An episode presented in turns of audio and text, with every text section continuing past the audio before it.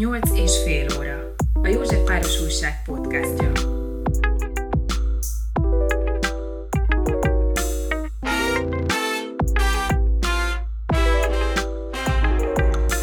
Bányi Géz vagyok, Molnár Györgyel és Gál Ilonával fogunk beszélgetni a Kiút programról, aminek mind a ketten tagjai. Molnár György elméleti oldalról, te pedig cégvezetőként a gyakorlati oldalról. Molnár György egyébként az igazgatóság tagja és kutató. És egy olyan különleges témáról van szó, aminek az előzménye az Bangladesbe vezet vissza. Ez a Muhammad Yunus féle mikrohitelezési program, ami két magyar üzletembernek adott jó gondolatot kétezer-hétben. Igazából háromnak, a Polgár András, a Felcsúti Péter és az Újlaki András, csak ő aztán később, egy pár év múlva ők kiszállt belőle, tulajdonképpen ők hárman, és akkor még a Szőke Judit nevét is meg kell említeni. Ők mind a hárman pénzemberek, hogy úgy mondjam? Felcsúti Péter bankár. Polgár András egy vállalkozó, Újlaki András is bankszakemberként dolgozott. De ők a saját pénzüket rakták ebbe bele. Így van,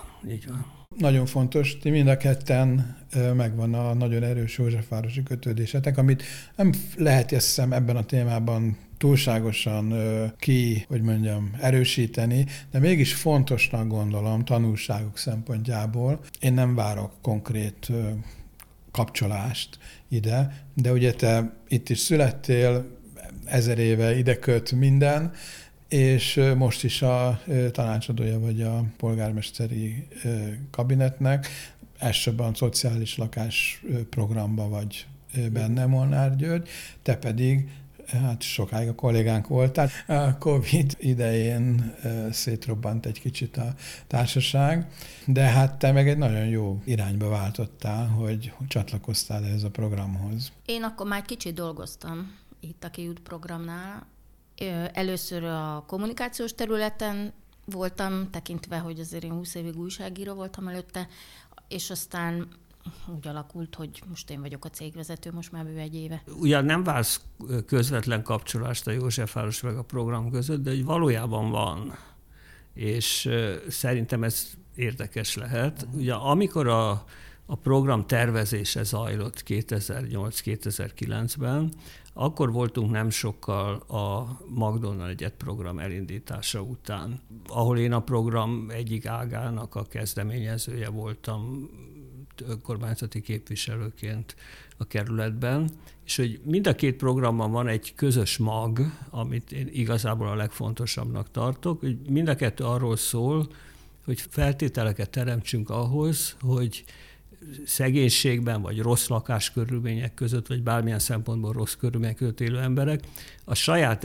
erejükből változtatni tudjanak a helyzeten. Tehát nem arról van szó, hogy valamilyen ilyen atyáskodó módon majd jövünk és segítünk, hanem arról van szó, hogy, hogy feltételeket teremtünk ahhoz, hogy, hogy ők az energiáikat maximálisan ki tudják használni, és ez egy közös gondolat, ez egyébként meg is fogalmazódott, amikor a, a Kiút programot terveztük. Bár most ez lehet, hogy így nehezen érthető, mert még nem lehet igen, pontosan mert... tudni, hogy ez mit csinál, de azért ez az elv. Megemlítettem a Yunusnak a, a nevét, de őről sem mindenki tud, hiába kapott Nobel-díjat, de hát ez a mikrohitelezési program, ő azt Bangladesbe csinálta, tehát azért a, a világ másik felén, egy egészen más kultúrában, és azt lehet, hogy ami ott jól működik, az itt nem ugyanúgy működik, de a, a kis hitelezés a ti ö, leírásotokban is mindig ott szerepel,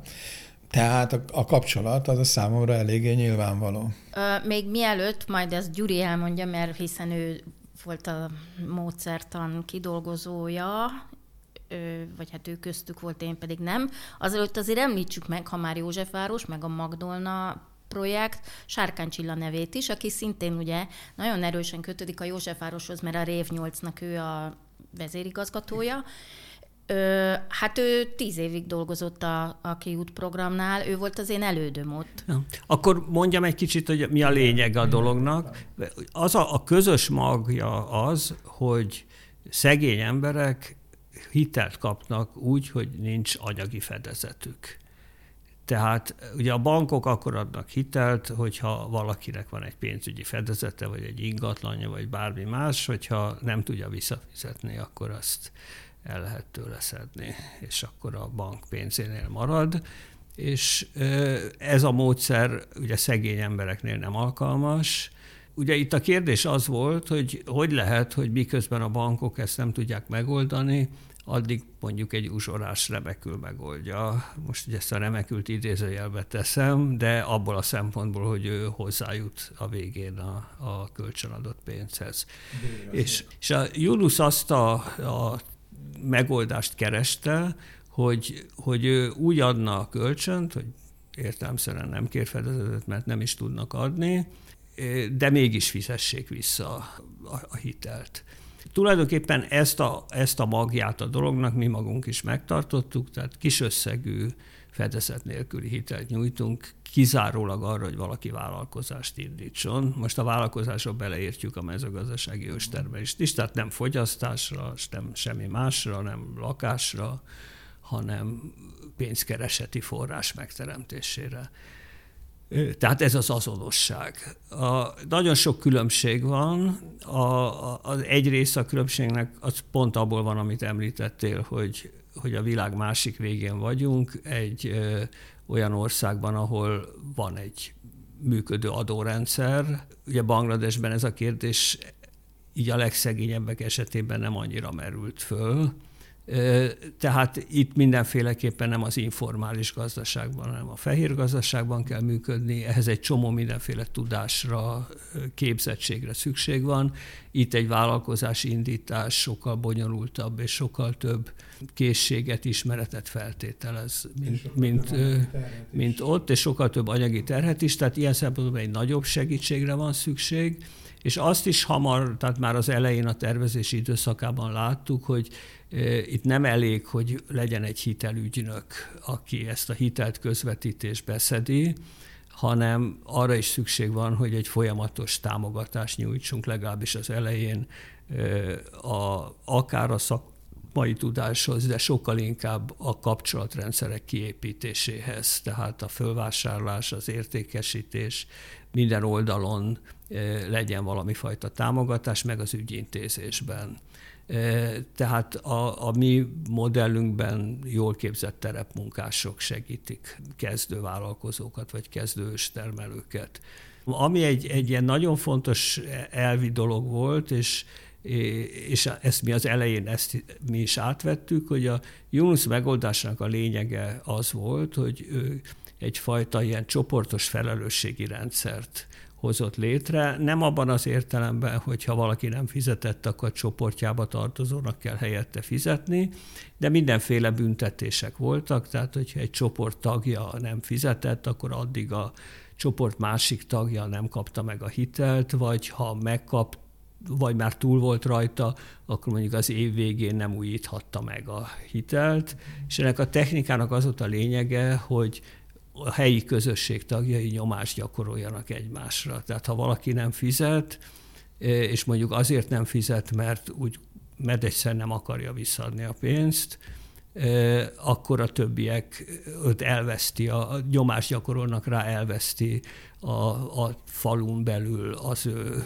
tekintélyét, meg elfogadottságát. Ugye egy más helyzet, ha azért nem fizet, mert képtelen rá, mert mondjuk megbetegedett, vagy egy, valaki meghalt a családban, és azzal kell foglalkozni. Ugye ilyenkor fölmerül, hogy a falu közösség segítséget nyújt neki, hogy túllendüljön. Tehát ez volt a Yunus-féle elgondolásnak a lényeg, és ezt mi is átvettük. Ezt ti kifejezetten falusi környezetben kezdtétek el, méghozzá szegény falusi környezetben, Borsod és, és Szabolcs.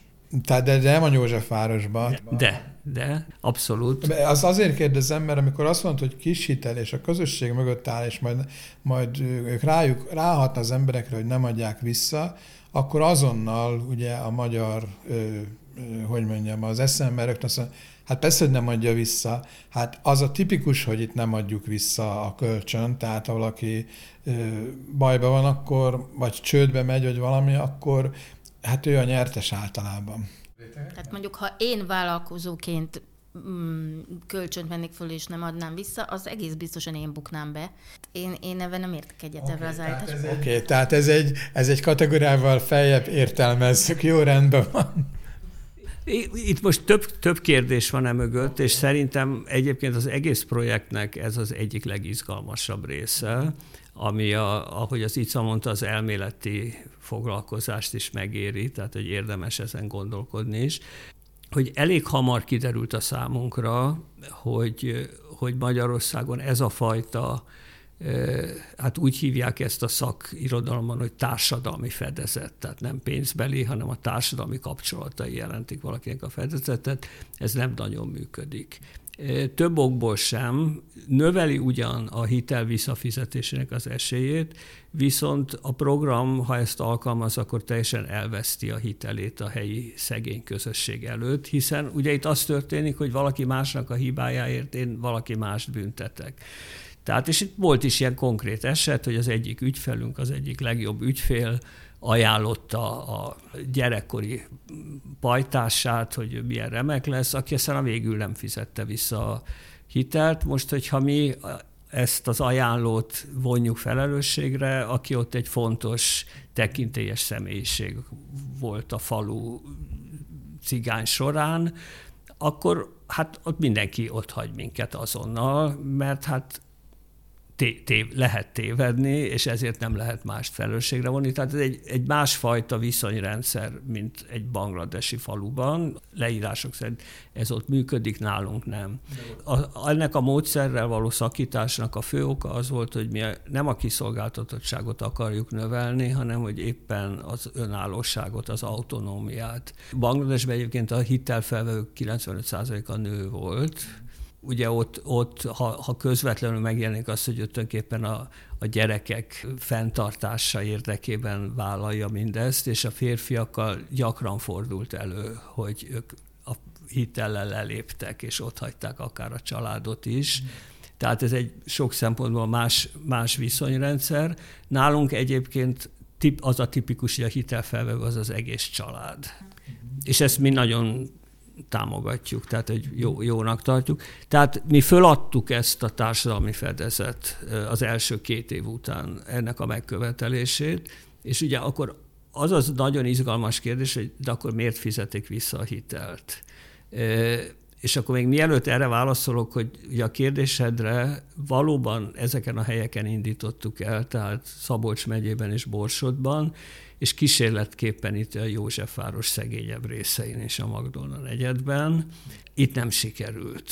Tehát itt, itt nem Ezért sikerült. Volt itt is két terepmunkásunk a, a, a Józsefvárosban, és a kudarc oka alapvetően az volt, hogy itt sokkal drágább volt a vállalkozási indítás. És kiderült, hogy azt az észszerű keretet, amit ilyen szegény embereknek hitelként lehet adni, azt az igények messze meghaladták.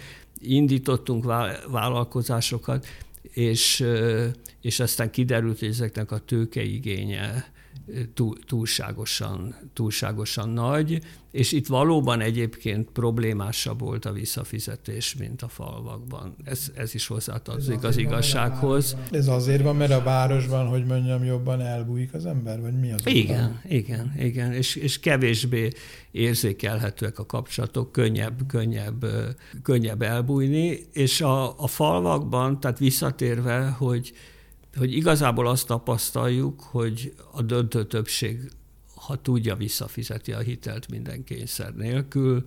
Egy olyan tíz és húsz százalék között mozog azok aránya, akik szándékosan nem fizetik vissza, tehát mondjuk másnak adják el a megtermelt uborkát, vagy a megtermelt terméket, mondjuk nem, nem nekünk adja el, nem fizeti vissza a hitelt, ami én szerintem egy nagyon alacsony arány. A, az utóbbi időben már kevésbé csináljuk azt, hogy, hogy fölvesszük a kapcsolatot a polgármesterrel, mert többnyire rosszul járunk vele, de nem mindig. Mondjuk például olyanokkal tudnak segíteni, hogy a falunak a Rubika pályát odaadják, amikor a, a kiútas ügyfélnek a földet föl kell szántani, hogy tudjon menni. Mondjuk ilyenekbe, vagy hogy közmunkáról elengedik őket, amikor szezonban gyakrabban kell uborkát szedni. mondjuk. Tehát nem, veszi, nem olyan szigorúan veszi az időbeosztást, vagy úgy veszi, hogy akkor gyere vissza délután. Mit? Egy széles skálán van a polgármesterek hozzáállása, hogy most én a két szélsőséget mondom. Az egyik szélsőség azok a pozitív szélsőség, akik arra törekszenek, hogy a falu szegényei minél jobban járjanak, és együttműködnek, segítenek. És hát a másik vége meg, aki, aki a kiszolgáltatottságot próbálja maximalizálni, a tehát a függőséget, tehát például, hogyha jön a szüret, akkor azonnal behívja közmunkára, hogy ne tudja leszüretelni az uborkát. Hát ez a, ez a nagyobb, tehát azt mondanám, hogy hogy többen vannak ebbe a típusban sorolhatók, mint a minél följebb megyünk a hatalmi létrán, a rossz indulat aránya annál magasabbá válik. Én egy árnyalattal jobbanak látom a képet, hogy nem az, hogy kifejezetten rossz indulatúak, de rendkívül közönyösek. Úgy beszélnek ezekről az emberekről, mint másodrangú vagy harmadrangú állampolgárok, akiből úgyse lehet kinézni semmit. Én inkább ezt tartom egy jellemző szélsőségnek. De ha valaki időből úgyse lehet kinézni semmit, akkor nem is lesz belőle senki. Mármint, ha így állunk hozzá. Azt hiszem, a lényegére tapintottál, igen. igen.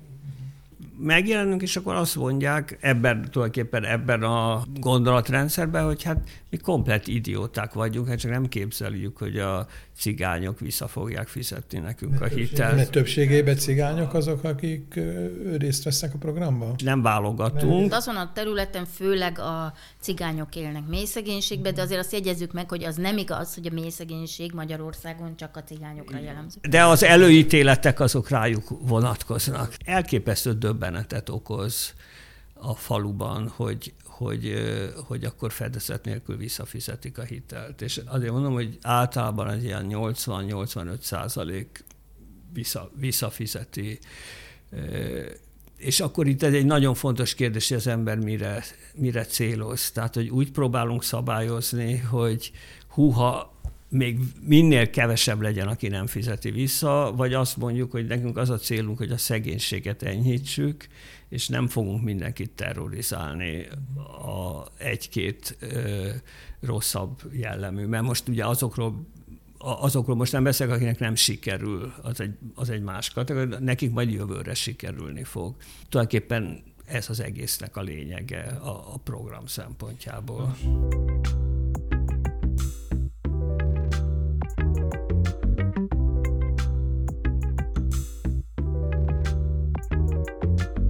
Említetted azt, hogyha valakiben so egyszerűen nem is bízunk meg, hogy valaha lesz belőle valaki, nem adjuk meg neki az esélyt, akkor, akkor nem fog kimászni soha abból a gödörből, amiben tulajdonképpen él.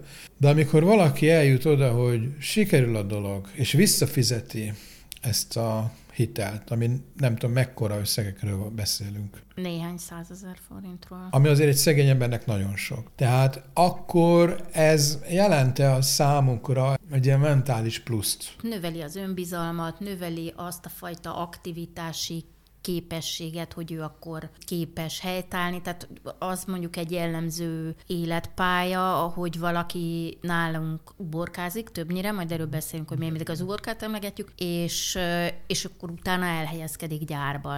Már van annyi tapasztalata saját munkabírásáról, arról, hogy ugye az uborkázás közben is a felvásárlóval, meg integrátorral kapcsolatban van, tehát nyilván van egy, ugyan a saját területén dolgozik, de mégiscsak van egy ilyen munkahelyi kapcsolatok. Ha ezeket megtapasztalja, megtapasztalja az, hogy mennyi, mennyire fontos, hogy van pénze, mert azért ez se olyan evidens, hogy ha valaki nem ebbe szocializálódott, hanem mindig-mindig nagyon-nagyon szegény volt, elveszti a perspektívát, tehát nincs perspektíva, így szó szerint értem, nincs horizont a szem előtt, csak az utca végéig lát el maximum. Hogyha megtapasztalja azt, hogy a saját munkájával messzebb tud látni, hogy a gyereké többet mosolyog, mert olyasmihez jut, ami fontos neki, előrébb tud jutni, remény van arra, hogy akár tovább tanuljon, ez nagyon nagy hajtóerő. A mentorság ahhoz segít hozzá, ha jól gondolom, hogy képes legyen azt meglépni, azt a lépést, tehát képes legyen mondjuk termelni uborkát, abba kap segítséget, de az eredménye az, ami már nem ilyen közvetlen segítség, hanem a saját tapasztalata, hogy de hát én is egy ugyanolyan értékes ember vagyok, mint más, és közben megtanul beszélni ezzel, azzal, amazzal, és már nem az a szegény ember, akit mindig félrelöknek, hogy te most mit keresel itt, ugye? Kicsit szőrszálhassogatás, de mi terepmunkásnak hívjuk. Tehát mi saját magunkra úgy tekintünk, mint akik szolgáltatást nyújtunk, és nem úgy, mint akik így felülről az okosságokat megmondjuk az ügyfeleknek. Ez egy, egy partneribb viszony. Az ügyfelek oldaláról nézve azért mi igyekszünk egy minél egyenlőbb viszonyt kialakítani. A vállalkozás ösztönzés a, a mi tevékenységünk. A mi célunk az, hogy az az összes ügyfél jövedelmező vállalkozást indítson és üzemeltessen. Maga a Kiút program az nem jövedelmezés, nem is, nem is, nem is cél. Nem, itt az eredeti elgondolás az alapításkor az volt, hogy, hogy bevonunk olyan támogatókat, olyan részvényeseket, tehát hogy maga, hogy itt részvényesnek lenni, az is kifejez valamit, hogy így emberek, és több mint harminc magánember adta be ebbe a pénzét, kisebb-nagyobb összegeket, valaki csak tízezer forintot, volt, aki milliót, tehát hogy, hogy tulajdonképpen emiatt volt ez egy részvénytársaság, és hát egy gazdasági társaság sokkal rugalmasabban tud működni a piacon, hogy ugye ezt, ezt az i cé á tudja sokkal jobban elmondani, de ugye ebből integrátorkodunk is, tehát egy csomó gazdasági tevékenységet látunk el, azt így sokkal kötetlenebbül tudjuk. Ha, ha jól értem, akkor az az ubor, tehát itt az uborka termesztés az, az egyik vállalkozási lehetőség. Ez rajzolódott ki fő vállalkozási tevékenységnek, ez, le, ez így hozta az idő. Voltak mindenféle vállalkozások, de végül is ezen a területen, ahol mi vagyunk, voltunk, ott jó a föld az uborkához, ez fontos, van piaca, és, és az embereknek általában olyan, tehát a cigány soron is van annyi terület a házuk végén, hogy, tehát a kertjükben, hogy ott termelik az uborkát. Aha, mert ugye vannak más rendszerek, ahol a, a általában valamilyen önkormányzati közös földön próbálnak ilyet csinálni. Az van, tehát hogy önkormányzatok az önkormányzati föld, olyan, sőt olyan is van, hogy önkormányzat uborkázik velünk. Uh-huh. Ilyen is van? Igen, ilyen, ilyen, ilyen is volt, uh-huh. van. Saját földjükön uborkáznak, és mondom, ez az uborkázás volt az, a, merre így sűrűsödött a dolog. És akkor ugye itt az a folyamat, hogy mi adjuk a palántát, és közvetítjük a... Tehát a, a vegyszert, felhasználást, a, nyújtjuk ehhez is a hitelt, és akkor tulajdonképpen mi szerződünk, mi szerződünk a felvásárlóval, és akkor a, és a mi szakértőink, tehát általunk foglalkozó szakértők tanítják meg a technológiát. Az az emberek még azelőtt sosem csinált semmilyen vállalkozást, az nincs olyan értelemben annyira a mély vízbe dobva, hogy nekem a piactól kezdve a beszerzésig mindent hirtelen egyik pontról a másikra teljes. Tehát elég neki az, hogyha ő magát a, magát a munkát jól meg tudja csinálni, megtanulja, és abba eredményes. Ők minden ilyen mozzanatba mennek a, a terepmunkással? A terepmunkás rendszeresen jár, és akkor ő így látja, hogy mire van szüksége, meg ő is megtanul kérdezni. Hogy fölismerje, hogy mi az, amerre most ő, neki gondolkodnia kell, és úgy van, hogy, hogy, hogy a terepmunkás megy a, az ügyfelekhez, és az uborkára, tehát hogy azt tőlünk mennyire veszik meg, azt már mi,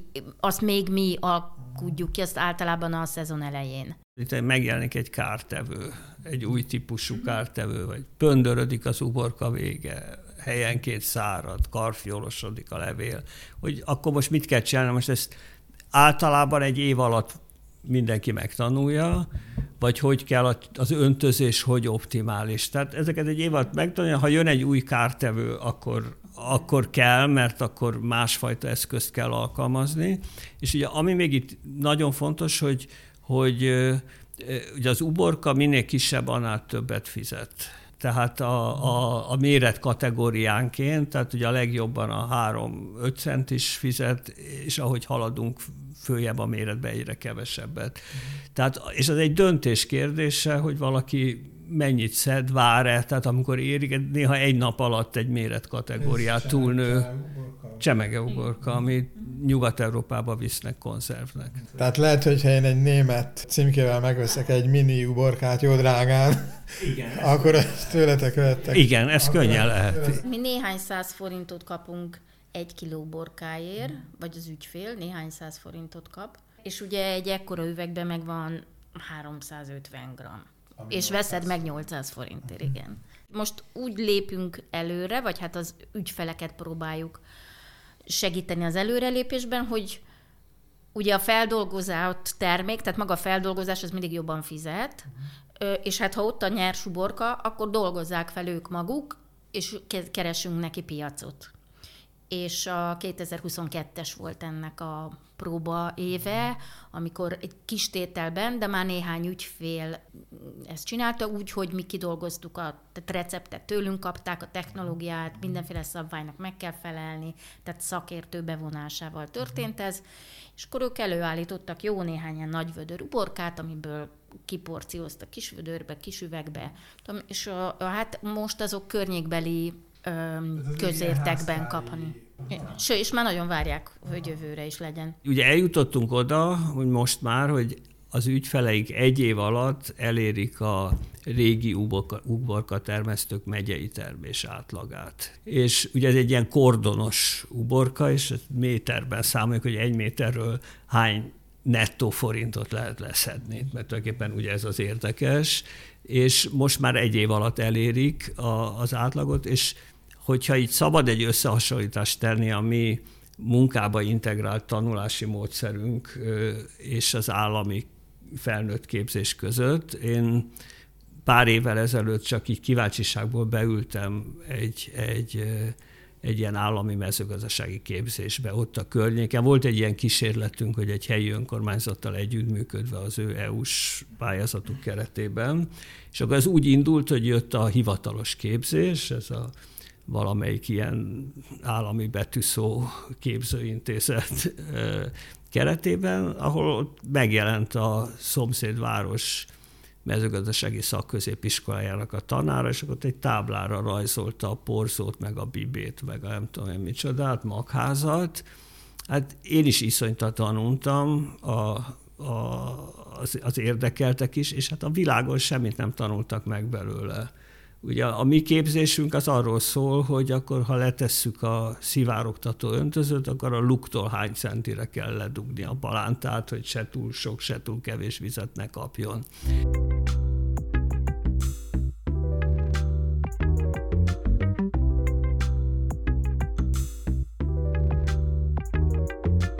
Amikor mi elkezdtük az egészet kétezer-tízben, akkor egyáltalán nem volt uborkatermesztés, a legkülönbözőbbféle vállalkozások voltak, és akkor mi megnyertünk egy é u-s pályázatot, tehát egy viszonylag jelentős összeget kaptunk egy közvetlenül brüsszeli, nem egy ilyen pilot program, nem a magyar kormányon ment keresztül, és akkor nagyon sokféle vállalkozás volt, tehát különböző kereskedelmi vállalkozások, fa megmunkálás, obi parkolójában, lángos árusítás. És amikor megszűnt az é u-s projekt, az é u illetékes, ez egy sikeres programnak ítélték, és javasolták a magyar államnak, hogy szintén é u-s forrásból tovább támogassa.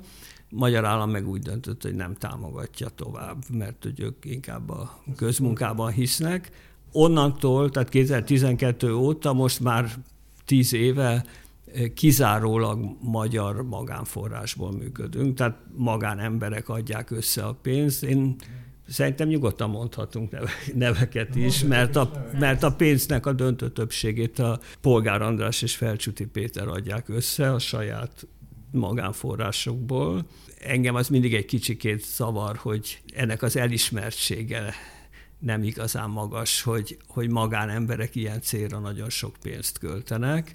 Amikor véget ért az é u-s támogatás, akkor hát muszáj voltunk megkeresni, hogy melyik a fajlagosan legolcsóbb. És maga ez az uborkázás is, ez egy ügyfelek ötlete volt az egyik Szabolcs megyei faluban. Erre kértek hitelt, és azt láttuk, hogy ez fajlagosan kisebb beruházásból tudunk eredményt elérni, és akkor ugye a lezuhant költségvetésben ez volt az, amit tudtunk jól tovább finanszírozni. Most elkezdtünk megint visszatérni, tehát más vállalkozóink is vannak, nem olyan mértékben, mint a legelején. A megjavult fundraising tevékenység eredményeként sikerült új forrásokat is bevonni, úgyhogy most ezt az uborkázáson kívüli vállalkozásokat bővítjük. Igen, kétezer-huszonegyes adatok szerint hát akkor ötven milliót adott Polgár András és Felcsúti Péter, és azon kívül tizenegy millió kaptunk egyéb céges támogatóktól és magánadományozóktól két millió forintot. A kétezer-huszonkettes kimutatású még nincs meg, de szerintem ott még a céges támogatások aránya még nagyobb. Mert ott, ott bejött egy, igen, mert ott bejött most évvégén egy harminc milliós nagy céges támogatás, ami azért nagyon jelentős összeg. Tehát ugye azon vagyunk, tehát az alapítók azt szeretnék, hogyha terjedne ez a program, amihez, tehát területileg is, és minél több ember tudna benne részt venni, amihez több pénz kell. Nyilván ők nem véletlenül ennyit tesznek bele, mert ennyit tudnak beletenni, és ez is nagyon-nagyon sok, igen. És ezt évről évre beleteszik. Szóval nagyon szeretnénk, hogyha minél több magánember, akár vagyonos magánember, vagy pedig cégek azt éreznék, hogy hát ez tényleg fontos, mert egy, mert egy cégnek is egy, olyan, egy működő társadalomban jó működnie, aminek része a szolidaritás, része az, hogy ne essen darabokra a társadalom. Így van, így van. És, és hozzáteszem, és hogy vannak nagyon aranyos kis támogatóink is, tehát van olyan, aki havi húszezret utal a Kiút programnak. Olyan is van, aki havi, havi kétezret utal, és, ne, és ezek nagyon-nagyon fontosak. Nem csak, tehát nem okvetlen ugye a havi kétezerre, most nem annyira anyagilag, de az, az a fajta támogatás, amit ez, ez jelent a elköteleződésben, abban, hogy kifejezi, hogy ez fontos, abban, hogy kifejezi, hogy ezt látja, hogy ve... ez nagyon-nagyon fontos. Az ügyfelek ö, érzik azt, hogy itt emberek adták össze ezt a pénzt a számukra? Nem, ez egy nagyon jó kérdés. Ö, nem érzik. Ők, ők ugye úgy néz ki, ott Szabolcsban is, Borsodban is, hogy nem csak velünk lehet uborkázni, hanem vannak egyéb integrátorok, meg üzleti vállalkozások, de ott nem kapják meg azt a fajta segítséget, amit tőlünk megkapnak. Betanulásba is azért tőlünk nagyon jelentős segítséget kapnak, de ők azt látják, hogy ez is egy integrátor, az is egy integrátor, hát mi történtesen jobb integrátorok vagyunk bizonyos szempontokból számukra. De végül is tulajdonképpen a ti kezdeményezéseteknek nem kudarca, valaki jövőre egy nem, professzionális nem. integrátorhoz sőt, megy, sőt. Mert akkor azt jelenti, hogy sikerült nem, valakit elindítani, nem. ugye? Nekünk az se kudarc, hogy ő nem látja, hogy, hogy ez a pénz honnan van. Nekünk az nem gond, mert nem azért adják ezek az emberek, hogy, hogy, az, hogy, hogy az ügyfelek ezt lássák.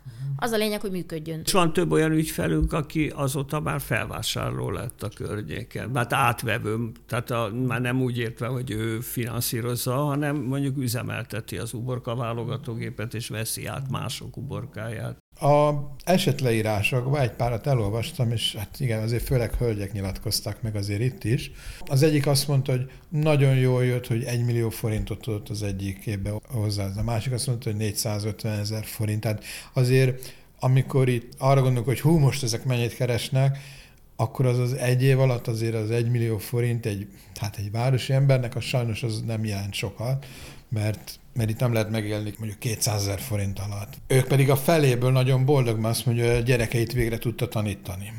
Na most ez nekem két dolgot mutat, az, hogy itt, itt tulajdonképpen ezek az emberek nem vérmesek a vágyaik olyan értelemben, hogy milliómosok akarnak lenni. A másik, ami pedig egy, nekem egy kicsit erre a baglandesi példára utalt vissza, hogy az, hogy ezt a gyerekeibe fekteti. Tehát erről mi a tapasztalatot? Többnyire a gyerekeikbe fektetik. Mindig a családba fektetik. Tehát, és, hogyha, és ha, a továbbtanulásába. Igen, vagy ha, de ha a fürdőszobát épít föl, hogy ne kelljen kijárni a budiba, akkor is azért a gyerekbe is fektetett. Amennyire így láttuk, a, a legelső dolog az a téli tüzelő. Tehát, hogy általában azt veszik meg először, és akkor van egy tartalék télire, és a gyerekek, ez, ez egyértelmű. És hát ugye ez a remek ingyenes magyar oktatás, most az ingyenes idézőjelben, az egy falusi gyereknek, aki mondjuk egy, egy középiskolában megy és kollégiumban lakik, Debrecenben, vagy Nyíregyházán, vagy Miskolcon, hát az iszonyos sokba kerül. Tehát mert vagy az van, hogy akkor ez a tizennégy éves gyerek egy fél évig nem látja a családját, vagy az van, hogy meg kell fizetni. az utazást, a, a kajálat közben, és, és így tovább. Közmunkából, nyugdíjból, nem tudom, ezekre már nem futja. Tehát nekik ez a négyszázötven ezer, egy millió forint, ez az saját éves bevételekhez, bevételükhöz képest nagyon jelentős. Sokan vannak, akik például ezt vagy a ház rendbehozására, vagy házvásárlásra fordítják. Tehát, hogy ahol a faluban egy jó állapotú házat lehet venni két millióért. Bocsánat, ebben az egy millióban azért az is benne van, hogy a közben visszaadta a kölcsönt, nem? Igen. Ez a kölcsön fölött van. Ez tiszta pénz, igen. A mentorálásnak egy része az is, hogy például álláshoz tudjanak jutni. Igen. A hitelnek van-e szerepe? Nem, nem, nem, ott nincs, és ez egy kicsit más dolog. Aki uborkázik, és egyébként akar gyárban dolgozni, vagy van-e olyan vá- valamilyen vágya, annak így meg tud konstruálódni ez a vágy, ki jobban el tudja képzelni, hogy mit is akar, mit tud, mire képes, tehát racionalizálni tudja, és megvalósítani. Ez, tehát az uborkázás olyan, mint egy, egy, egy iskola, igen, igen, amiben ő, ő ráébred a részben a saját képességeire, igen, meg arra, hogy összeáll a fejébe, hogy, hogy ez hogy működik, mit jelent dolgozni, stb. El tud kezdeni keresni gyári munkát. Mert hogy azért jövedelem, jövedelemben az, az a gyári munka azért még nagy, nagyon is alternatíva. Hajjaj, mert hogy ugye az uborkázás az egy öt hónapon át terem az uborka, akkor hoz pénzt.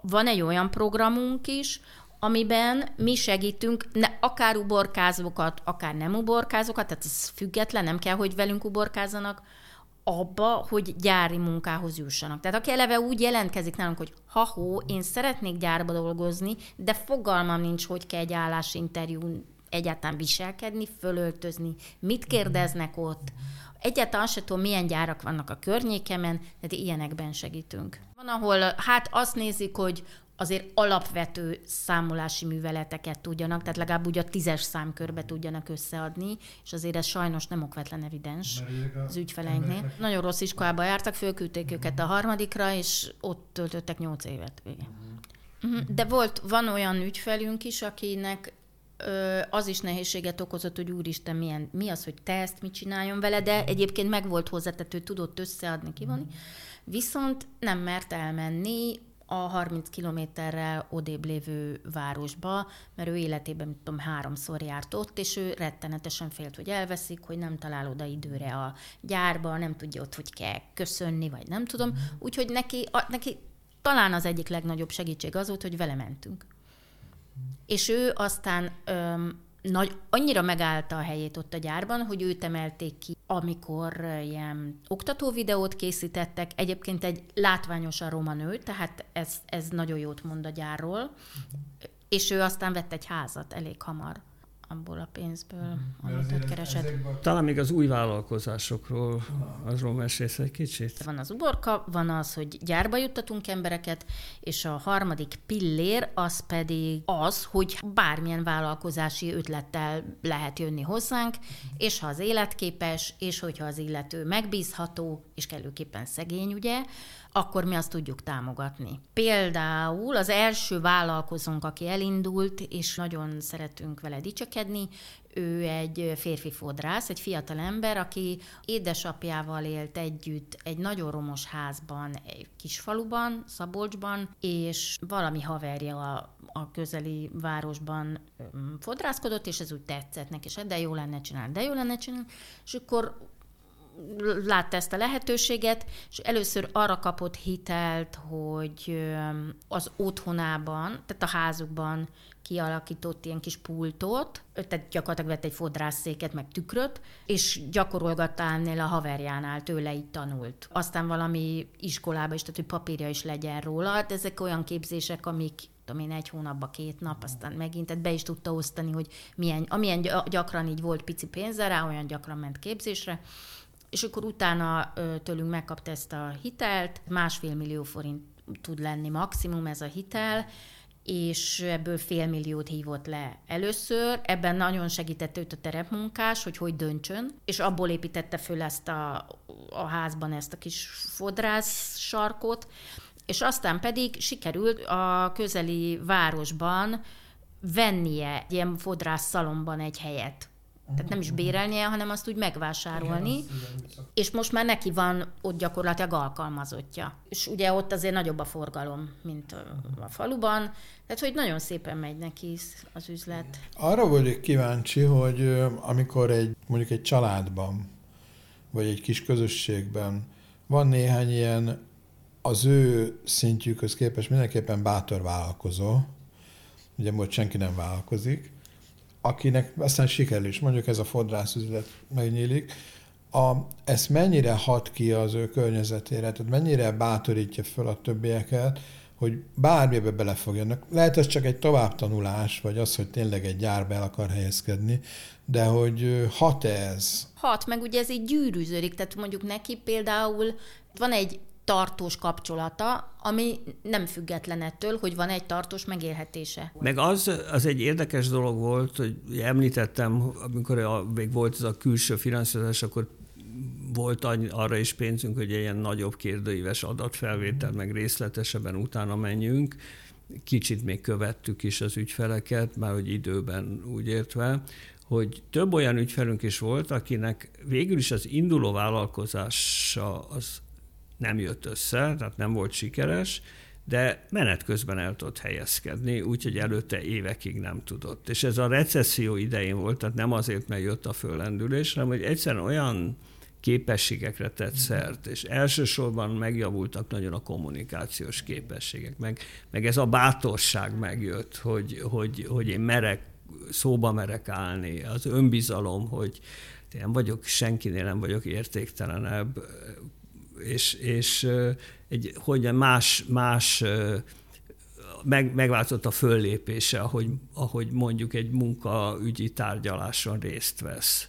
És tehát, hogy, hogy sokan voltak, akik, akik hirtelenjében el tudtak, el tudtak helyezkedni. Tehát van, ennek mindenféleképpen van egy ilyen hatása. Most ugye a közvetlen környezetnél azért ez egy kettős dolog abban az értelemben, hogy, hogy ugye sokszor van az, hogy a stabil jövedelem esetleg összönözheti arra a környezetet, hogy, hogy kö, akkor elkezdenek tőle kölcsönkérni. Ugye ez egy nehéz, nehéz megállni, és ez az elején veszélyes lehet. De hogy, hogy működött ez fordítva is, tehát hogy például, ami számomra a legérdekesebb volt, a valamelyik szatmári faluban, ahol, hát ugye tudjuk, hogy az, a boltok nagy része az a hónap végén, vagy most a hónapot úgy értve, tehát hogy a pénzjutás előtti napokban elég magas kamatért ad élelmiszert.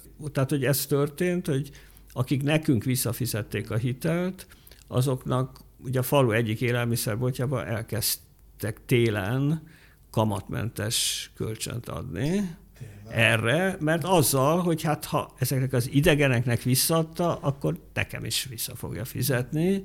Mi természetesen senkinek nem adunk erről információt, uh-huh. tehát ugye ez az ügyfelek révén terjed el, vagy akár ő maga elterjeszti, hogy na, én visszafizettem a hitelt, és akkor ezzel büszkélkedik a falu szerte, vagy az ismerősök körében. Tehát, hogy, hogy ez egy nagyon nagy mértékben megnöveli a, a reputációját a, az a, a, a falun belül annak, aki ezt, aki ezt megcsinálta. Tehát, hogy ennek van egy ilyenfajta tovagyűrűző hatása.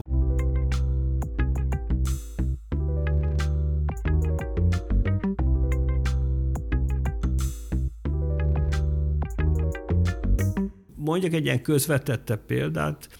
Csináltam összehasonlítást az egyik faluban, ahol a közmunka keretében is ugy, ugyanezt az uborkatermesztést csinálták. És a, ugye mi, mi négyszer hatékonyabbak vagyunk. Hát ugye a közmunkában végül is nincs egy teljesítménykényszer, és a faluvezető a ő szempontjából teljesen igaza van, tehát nem őt kárhoztatom. Hát ha van egy adott földterület, és egy adott mennyiségű ember, akinek közmunkát kell adni, akkor őket mind oda küldi.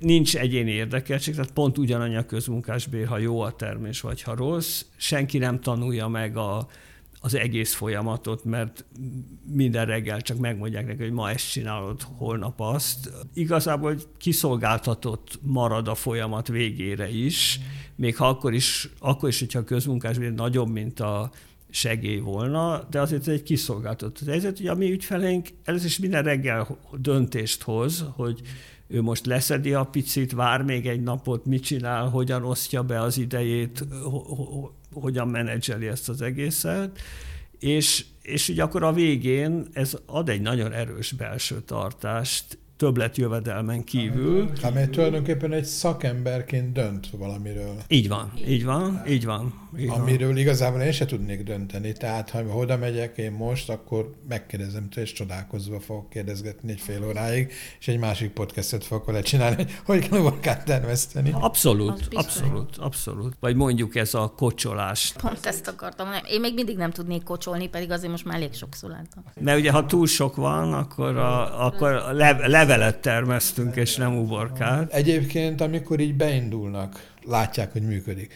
akkor ők elkezdenek ilyen, hogy mondjam, szakmai érdeklődéssel kutatni tovább? Igen. Tehát nagyon bele tudják élni magukat, és ők fejlesztik magukat, meg próbálgatnak.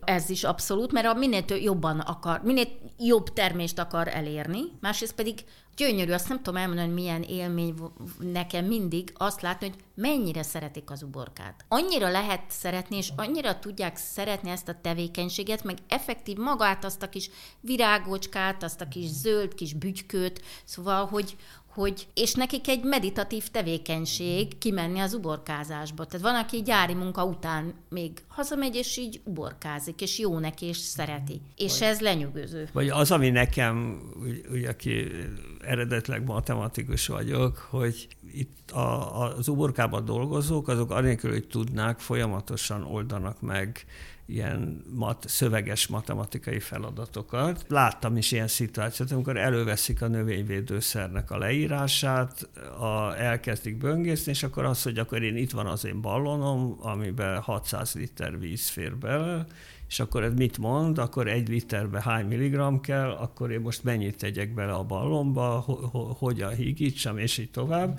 És tehát ugye ezek a többségünk által a legjobban utált feladatok voltak, hogyha egyik csapon ennyi víz folyik, másik csapon annyi víz folyik, hogy telik meg a medence. Ilyen típusú feladványokat oldanak meg, anélkül, hogy erre bárki gondolna, hogy ez történik. Tehát ez egy a munka természetes folyamatában. Ezek, ezek nagyon remek dolgok. De tényleg vannak ennek tovább gondolatot, tanulságai? Felnőtt képzésben a munkába integrált tanulás sokkal hatékonyabb, mint az, mint az iskolai, az egy egyértelmű. Tehát ugye pont az alacsony iskolai végzettségű emberek azért alacsony iskolai végzettségek, mert nem voltak jóban az iskola rendszerrel.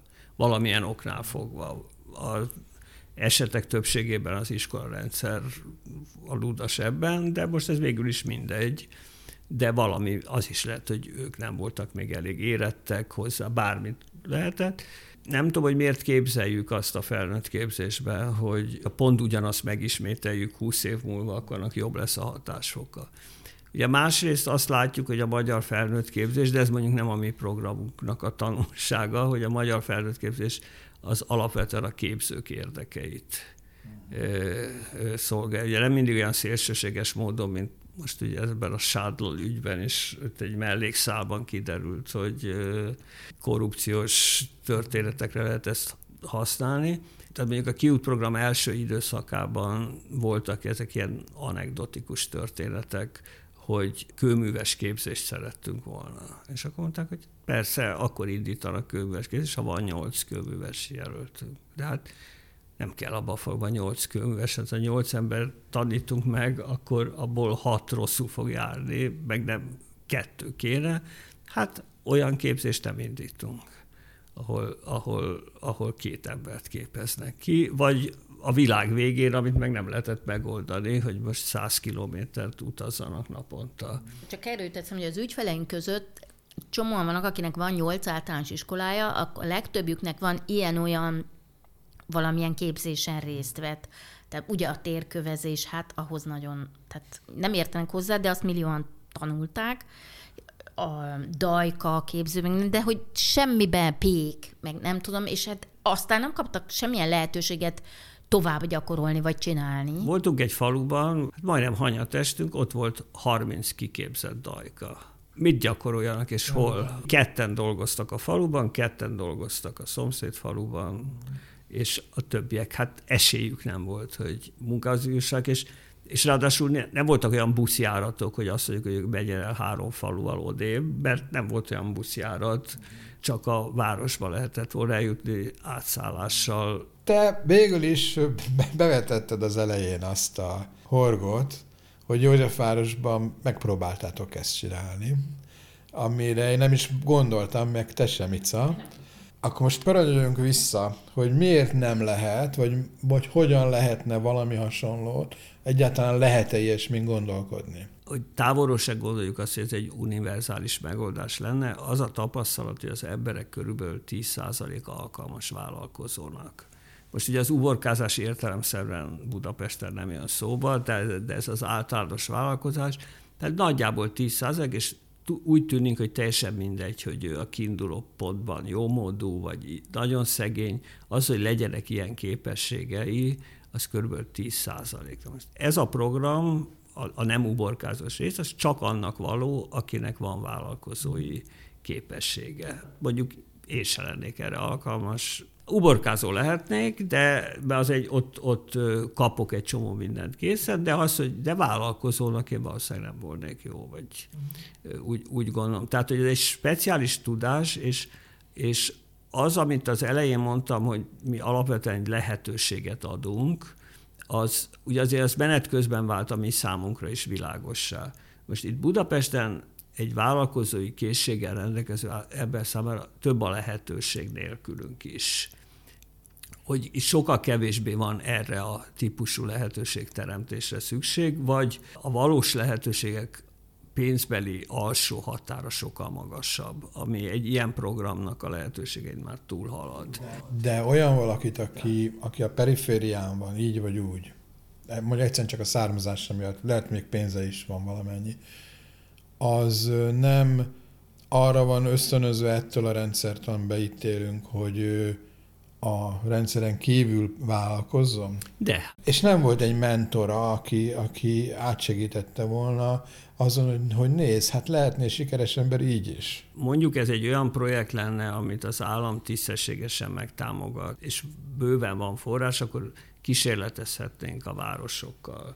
Meg ugye fölmerült, most nem Budapest, de mondjuk fölmerült bennünk többször is, mondjuk Tiszavasvári, ahol ugye van egy rettenetes cigánytelep, egy, egy város, ehhez sokkal több erőforrás kéne, hogy egy ilyen helyen bármit megmerjünk próbálni, és hogy itt az, az iszonyú fontos, hogy van egy olyan kockázati tényezőnk, tehát hogy a próbálkozás az valójában nem a mi bőrünkre megy, hanem az ügyfelekére.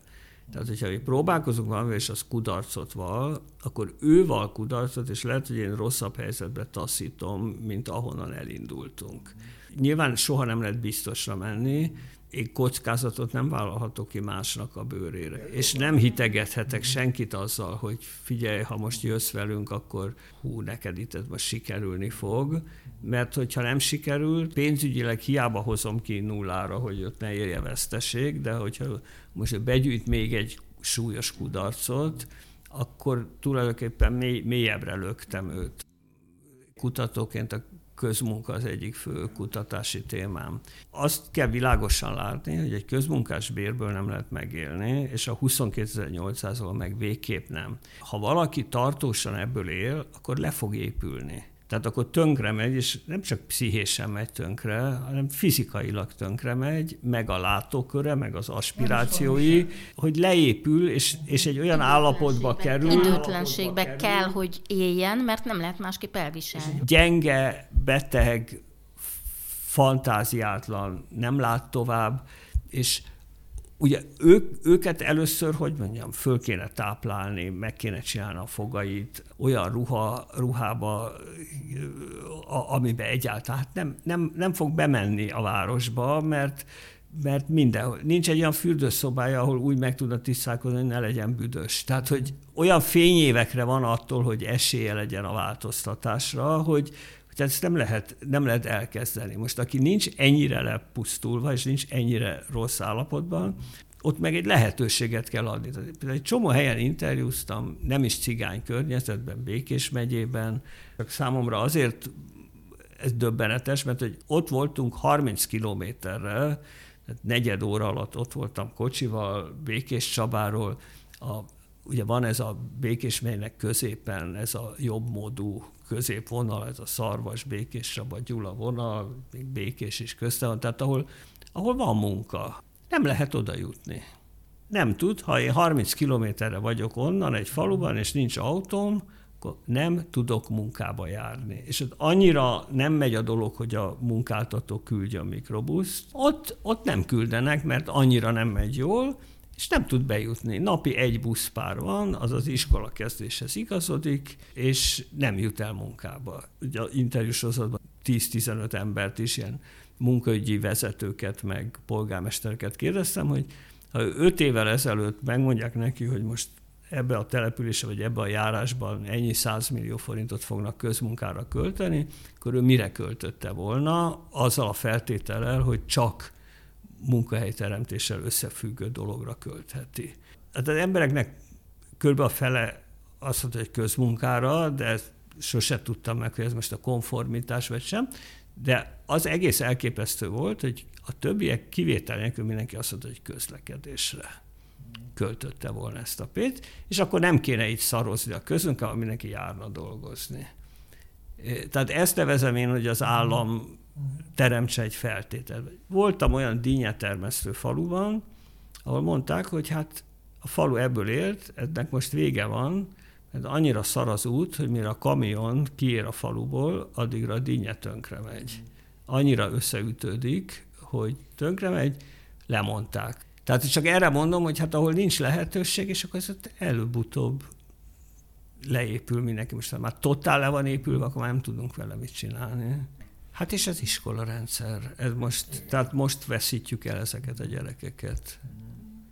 És gondolod, hogy ki a, ki a nyavaja megy oda tanítani? Van néhány őrült, most ilyen pozitív értelemben őrült, de hát iszonytató tanárok vannak ezekben a falvakban. És szerintetek ezekre az emberekre mi vár, akiket sikerült segíteni? Mennyire, mennyire hogy mondjam, tudtak átlendülni a holdponton? Attól függ, hogy mikor indultak, mert azért akik mostanában indulnak, az elmúlt egy-két évben, hát én őket nagyon féltem. Oké, okay, hogy valamennyire a víz fölé kerültek, csak azóta emelkedik a vízszint. Nem fogjuk már megérni, vagy én biztos nem, a gyerekek. Szerintem az igazi változás a gyerekeknél lesz. Igen, persze, hát az nem is kérdés, igen. Nem is annyira önálluk. Mert nyilván nem mindegy, hogy, hogy tudok fűteni meg, hogy beázik-e a háztető, de azért az igazi változás az a gyerekeknél lesz szerintem.